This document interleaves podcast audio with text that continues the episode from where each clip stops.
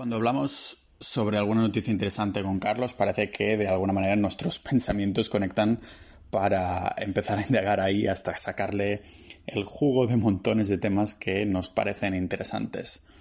Pero, para dosificarnos y no terminar con capítulos de 3 horas, nos vemos obligados a limitarlos para no encontrarnos con una sobredosis de emociones y pensamientos. Hoy hablamos de la cultura del esfuerzo, sus mentiras y también el regreso a los pueblos, el co-living, co-working y cojubilacioning. Para hacerlo abrimos la puerta y entramos a, yo diría que al jardín para hablar sobre la vida, así que bienvenidos al podcast multidisciplinar de Pau Ninja.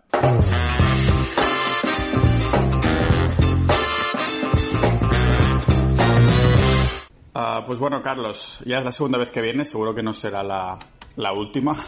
Para comentar un poco, más que noticias, ¿no? Un poco sí que nos guiamos por las noticias son más como un poco de semilla, ¿no? Y después de aquí la charla, que sea lo que sea. ¿Qué has visto esta semana que fueras interesante? Porque sé que eres el que comentas más en el grupo de Capitalistas Ninjas en cuanto a noticias, pero si quieres decir alguna noticia o alguna cosa que te haya llamado la atención, lo comentamos. Vale, lo primero, gracias de nuevo por tenerme aquí. Y nada, creo que nos gusta, sobre todo como hablamos la semana pasada, temas tipo libertad financiera, temas también del dinero. Y nos apetecía, yo creo que me apetecía un poco hablar hoy del tema del esfuerzo y el dinero, ¿no? Había una entrevista muy interesante que se hizo en 2019 a Eduardo Manchón, que es uno de los fundadores de Panoramio. Panoramio fue una de las primeras empresas o startups que se vendió a Google, pero sobre todo también fue la primera española, que fue muy, muy, muy sonado. Se basaba simplemente en el hecho de poder geolocalizar tus fotos y que el Google Earth enseñase tus fotos que tú habías geolocalizado. Entonces, tuvo mucha suerte. Él dice que tuvo mucha suerte, pero por otro lado también dice que se basó en múltiples cosas, en múltiples factores. Trabajaron mucho, tenía un socio genial, pero por otro lado también se daba cuenta de que al final había una parte de lo que llama la gente suerte, ¿no?, para el éxito un poco del emprendedor. Entonces yo creo que el éxito este, ¿crees que es que lo necesitamos sí o sí, o que podría ser que una persona no necesite este tipo de suerte, como en este caso, ¿no? A mí me encanta una definición que me dijeron en un programa de aquí de emprendimiento, que la suerte es un ecosistema que te creas, ¿no?, donde surgen un poco las oportunidades. Entonces, ese ecosistema hay muchas variables. Las variables pueden ser personales de antes, ¿no?, de un poco que es lo que vamos a hablar después, de dónde naces, en qué tipo de familia naces. Por otro lado también los contactos que tú puedes realizar, en qué mundo te mueves y cuánto tiempo le dedicas a todo eso. Entonces él en su entrevista es muy interesante porque habla que la cultura del esfuerzo es mentira, ¿no? Cuando nos están vendiendo un poco todo lo contrario de cuanto más hagas, más ser capaz de conseguir.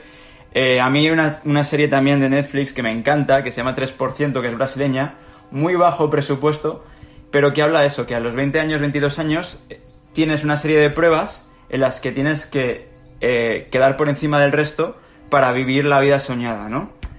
Y es un poco la inercia que nos hemos creado. No sé cómo lo ves tú. Sí, es un poco que parece... Supongo que lo veo como yo, que tienes que hacer muchas veces mucha cantidad hasta que llegas a un momento en el que dices, hostia, he tocado con lo que quería, ¿no? Pero claro, si eres capaz de ser más efectivo y crear más calidad que cantidad, entonces tal vez no tiene sentido, ¿no? Yo creo que lo de crear mucha cantidad va bastante bien para las personas que yo, por ejemplo, como yo, no sabemos mucho qué hacer, pues hacemos un poquito de todo en cantidades enormes porque hay más probabilidades de que aciertes con algo, ¿no? Pero si eres una persona Total. Que ya, si ya sabes exactamente, yo qué sé, lo que te gusta o cuál es tú, por ejemplo, esta persona que creó esta empresa que comentabas, pues seguramente ya tenía claro qué hacer en algún momento. A lo mejor tuvo que pivotar en algún momento, pero una vez lo tenía claro, puede ser mucho más efectivo que si vas dando palos de ciego, ¿no? Sí. Entonces, supongo que yo lo veo un poco así, que creo que hay un poquito de espacio para todo.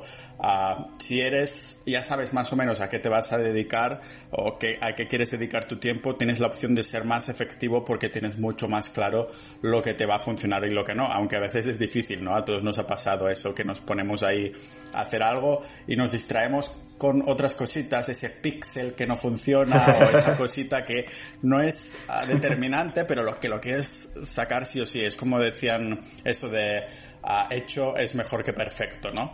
Tal cual. Pero claro, en este sentido, ¿sabes cuántas horas trabajaba más o menos este señor de la entrevista? Pues yo creo que antes, cuando empezó... A ver, él también, una cosa que comenta que es muy interesante es, dice, todo el mundo habla de Panoramio, pero nadie habla de los dos fracasos que tuve después de Panoramio. Pero ahora es CEO de MailTrack, y MailTrack al parecer va muy bien, que MailTrack es una herramienta para obtener como un doble check de estos que tienes en WhatsApp, pero en el mail. Muy sencillo, muy simple, pero bueno, muy eficiente y como siempre, en nicho, tiene que ser en nicho. Y él decía eso, dice, ni yo hablo de los dos fracasos antes de MailTrack ni después de Panoramio. Entonces, bueno, él decía que antes trabajaba más, pero se ha dado cuenta de que el trabajo en sí, él ahora aboga un poco por 4 horas al día, porque dice que con eso un poco basta. Y luego, para volver a lo que comentabas, que me parece súper interesante, hay un podcast brillante sobre la canción de Aleluya de Leonard Cohen, pero que lo liga Malcolm Gladwell con el tema de la creatividad y dos tipos de artistas, ¿no? Pero es un poco lo que la creatividad en general suele traer. Él hablaba un poco de Picasso y de Cézanne. Picasso era una persona que simplemente, como tú decías antes, hacer, porque cree que cuanto más haga, hay algo que le va a cuadrar en lo que quiere hacer. También es una persona que ha sido brillante desde el minuto 1 y tampoco... Bueno, sí que analizaba, pero no analizaba mucho más allá para no comerse mucho el coco. Sin embargo, Cézanne era alguien que hacía 30 o 40 pruebas de algo antes de tener el definitivo. Uf. Entonces son dos cosas totalmente distintas, ¿no? Sí, claro, hay este ejemplo que me gusta bastante poner, que creo que se ha usado bastante, pero da igual, lo volvemos a decir, que es sí. El que hacían las vasijas, ¿no? Una clase de cerámica, no sé si lo has escuchado, justo. Pero bueno, para los que no lo hayan escuchado, pues básicamente... no sé si es una leyenda urbana o eso realmente se aplicó, pero que era un profesor de cerámica que dijo, pues esta mitad de la clase os voy a puntuar por el peso, es decir, que tenéis que hacer tantas vasijas y os voy a puntuar por el número de vasijas que hagáis, mientras que esta otra parte de la clase tenéis que hacer una sola vasija y os puntuaré en cuanto a perfección, ¿no? Y que resulta que sí. Los que puntuaron por peso les salieron vasijas más bonitas por el hecho de que habían hecho mucho, ¿no? Supongo que iría un poco ligado a todo esto. Total. Y además también depende mucho de cada uno como persona. Él, en este caso, en la entrevista, sobre todo, lo lleva un poco a decir, mira, hay muchos agentes externos en el éxito, tú cuida lo que tú tienes internamente, no sobretrabajes en lo interno, y habla un poco más de esos agentes externos que si quieres comentamos un poco, porque habla un poco también del background como persona, del dinero que puede tener tu familia, y lo ligamos un poco con otra noticia que ha habido esta semana de un estudio muy interesante que al final habla, o la conclusión que saca es que la desigualdad de alguna manera se hereda, ¿no? Que es muy importante dónde naces, en qué tipo de familia naces y dónde vives, sobre todo para el hecho de que normalmente vas a mantener esa riqueza o vas a conseguir que crezca, mientras que si vives en un lugar donde hay menos posibilidades es más difícil crecer. Y está completamente probado. Y esto no era una noticia que se hacía hincapié en Estados Unidos, ¿no? Sino que era en España encima. Exacto, es del proyecto Atlas de Oportunidades y justo ha salido esta semana y comentaba eso, que hay incluso diferencias brutales a 300 metros, 1 kilómetro de distancia dentro de una gran ciudad. Entonces es muy curioso. Y él, también lo ligamos de vuelta con lo que hablábamos de Eduardo Manchón, porque él comentaba el tema de la educación pública en general, ¿no? Y la educación que tenemos actualmente. Cuando naces en una zona que tienes más recursos, una familia que tienes más recursos, tienes posibilidades a ir a colegios al que a lo mejor haces mejores contactos, tienen más posibilidades de traer a mejores personas para dar formación, etcétera. Entonces cree que esa gente que es capaz de pagarse unas mejores cartas, ¿no?, en la vida, es más sencillo luego crecer y encontrar un momento de éxito como él en este caso, que venía de un pueblo, venía de una familia humilde, decía, para mí va a ser complicado, pero tuve mucha suerte en otros factores que no eran este. Claro, entonces también aquí entra otra vez la suerte, ¿no? Que era como a lo mejor debe ser el 1% de esas personas que pues se hereda esta desigualdad que comentabas, pero a la vez pues hay otros factores que pueden sobrepasar esta desigualdad o este tipo de background que tengas, ¿no? Porque es eso... completamente. Si sales...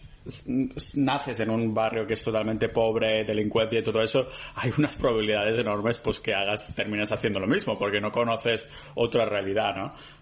Pero sí. Entonces, claro, si te creas con un montón de ricos y todo eso, si tienes tu familia que también lo es, pues es, lógicamente lo heredas, pero también debes heredar el mindset. Lo que yo me pregunto es, entonces, ¿tus hijos también heredan el mindset? Porque este dinero lo has heredado. No sé exactamente, ¿cómo lo ves tú eso? Claro, encima justo volvemos también a la clave, lo del esfuerzo, ¿no? Él dice, sobre todo comenta, y es lo que también nosotros estamos un poco reflexionando y me parece súper interesante porque cada uno tenemos nuestro punto de vista. Él habla mucho de eso, del esfuerzo, de que la gente que tiene peores condiciones, o incluso en general, tenemos que hacer un sobreesfuerzo por inercia para tratar de conseguir el éxito. Pero muchas veces ese sobreesfuerzo no va ligado con el éxito que eres capaz de conseguir. Entonces es un poco lo que te dicen, vale, sí, trabajemos 8 horas, trabajemos 10 para que estemos a gustos en las empresas o en nuestro propio negocio, pero siempre va a haber ese factor externo que que va a estar ahí, que va a ser implícito y que, bueno, que hay que lidiar con ello y que es la parte buena también. Luego en España también es cierto que tenemos mucho contraste, pero también hay más movilidad social que en otros países, que es algo que también dice el estudio que se ha hecho este año. Entonces, bueno, hay algunas comunidades también que ofrecen mejores oportunidades que otras. Claro. En cuanto a movilidad social, ¿te refieres a que el escalón un poco del estatus que tengas o a qué te refieres? Justo eso. La idea es que movilidad social es que al final alguien que nazca en un lugar donde hay menos posibilidades sea capaz de cambiar a otro lugar o a otra zona donde haya mayores posibilidades para él y para su familia o para ella. Vale, sí. Y en España hay bastante movilidad social, es que no lo sabía. Sí, yo también pensaba que no, pero sí que es cierto que como se ha creado... Esto es mi punto de vista, está claro. Pero como se ha creado mucha riqueza dentro de cabe en las grandes ciudades, hay mucha gente que no tiene oportunidades en sus ciudades, se va a otro lugar, a otra ciudad más grande, para encontrar más oportunidad laboral, más oportunidad económica, etcétera. Y yo creo que eso hace también... Sí, perdona. No, decía que hemos visto precisamente por esto como hay montones de pueblos despoblados, de gente que se va a las grandes ciudades, pues después se ve otra corriente, ¿no? Que son la gente de las grandes ciudades que ya está cansadísima de... Pero perdona, que te he interrumpido, que comentabas. No, total. Además es un tema que me encanta, no me gusta que pase, pero me encanta en sí, me encanta entenderlo mejor y...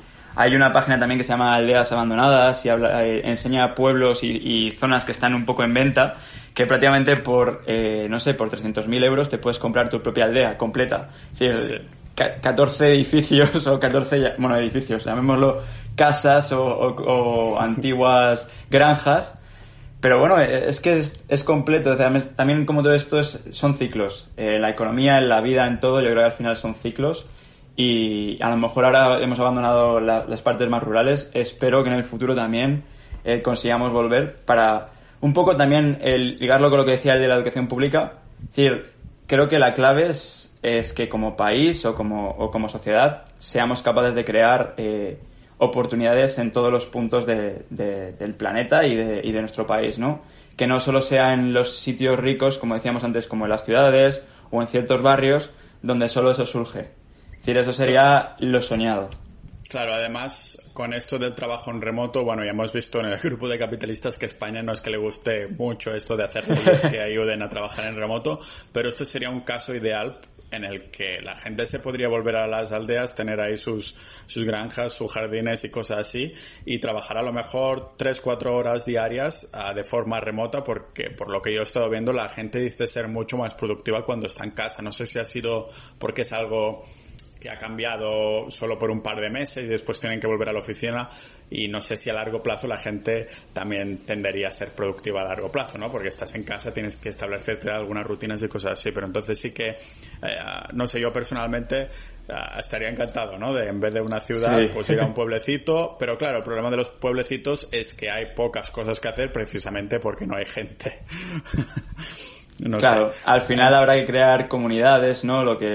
Proyectos interesantes, el que puedan atraer, como ya se están creando, para que al final haya gente que tenga tus mismos valores, incluso familias, que puedan crear, yo qué sé, una cooperativa o una comunidad, una comuna, de alguna manera llamándolo comuna.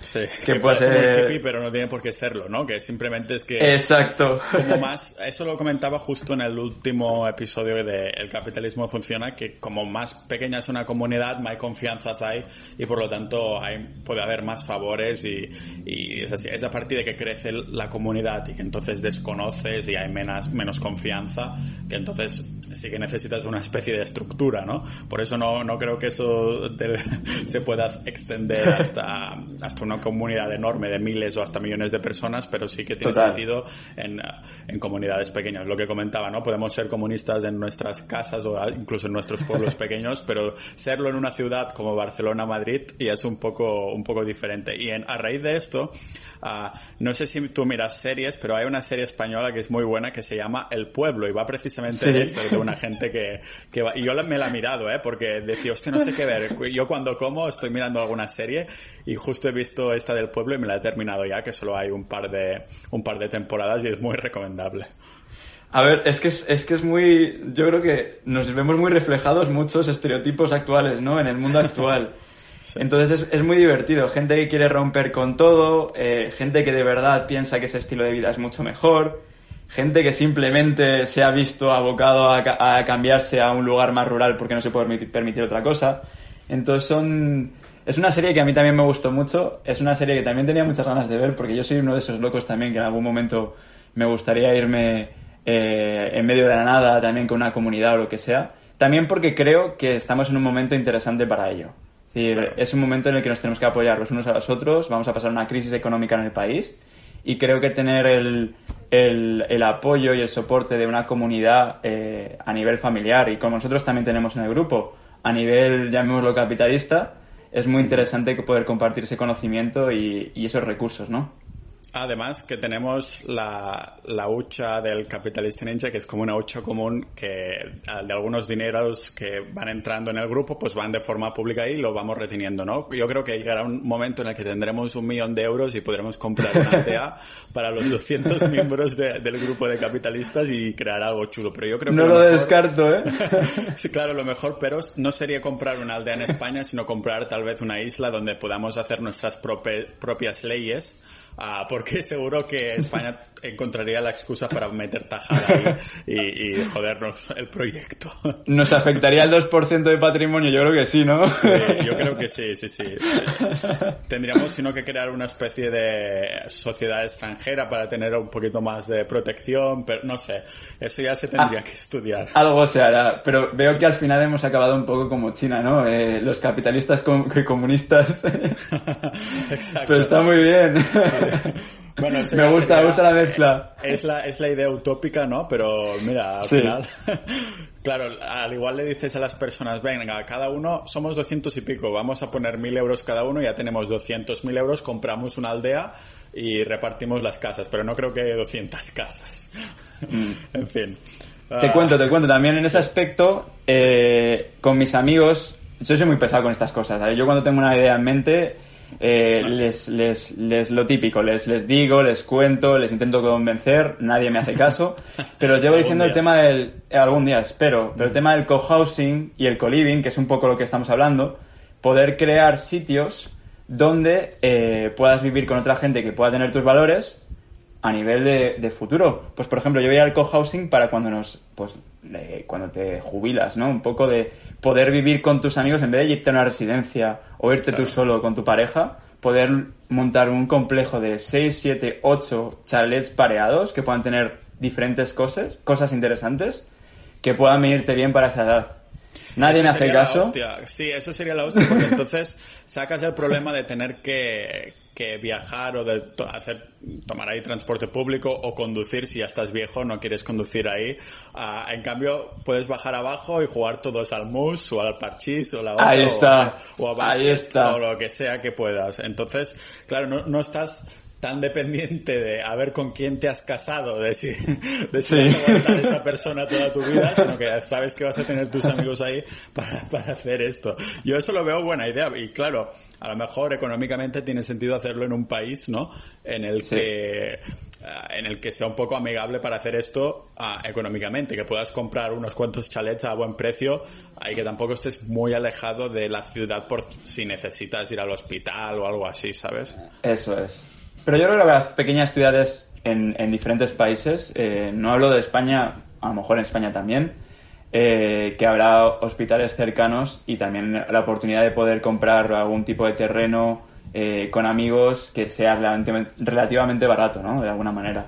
Pero bueno, claro, además también hay estas casas prefabricadas que seguro que te pueden hacer. Ay, si sí. Compras un terreno ahí enorme, dices, vale, vamos a ser 10 o 15 o 5. Pues compras un terreno enorme, pillas una de estas empresas que hagan casas prefabricadas y lo compras en pack para que salga más barato. Todos tenéis la misma casa porque al final así ninguno se pone celoso. Ponéis una sauna comuna así y ya está, buena vida. ¿Cuándo lo montamos? Sí, por eso habrá que empezar a poner el Excel de la cartera de inversión a ver qué parte irá destinado a esto. Habrá que empezar a indagar en esto. Indexados para jubilación y un poquito de housing también para la jubilación, ¿no? Eso sería un proyecto de estos nuevos, pero vamos, en vez de trabajar muchísimo en este proyecto, vamos a intentar ser efectivos como Eduardo, ¿no? Eduardo Manchón, el que comentabas, el primer español que vendió su empresa en Google.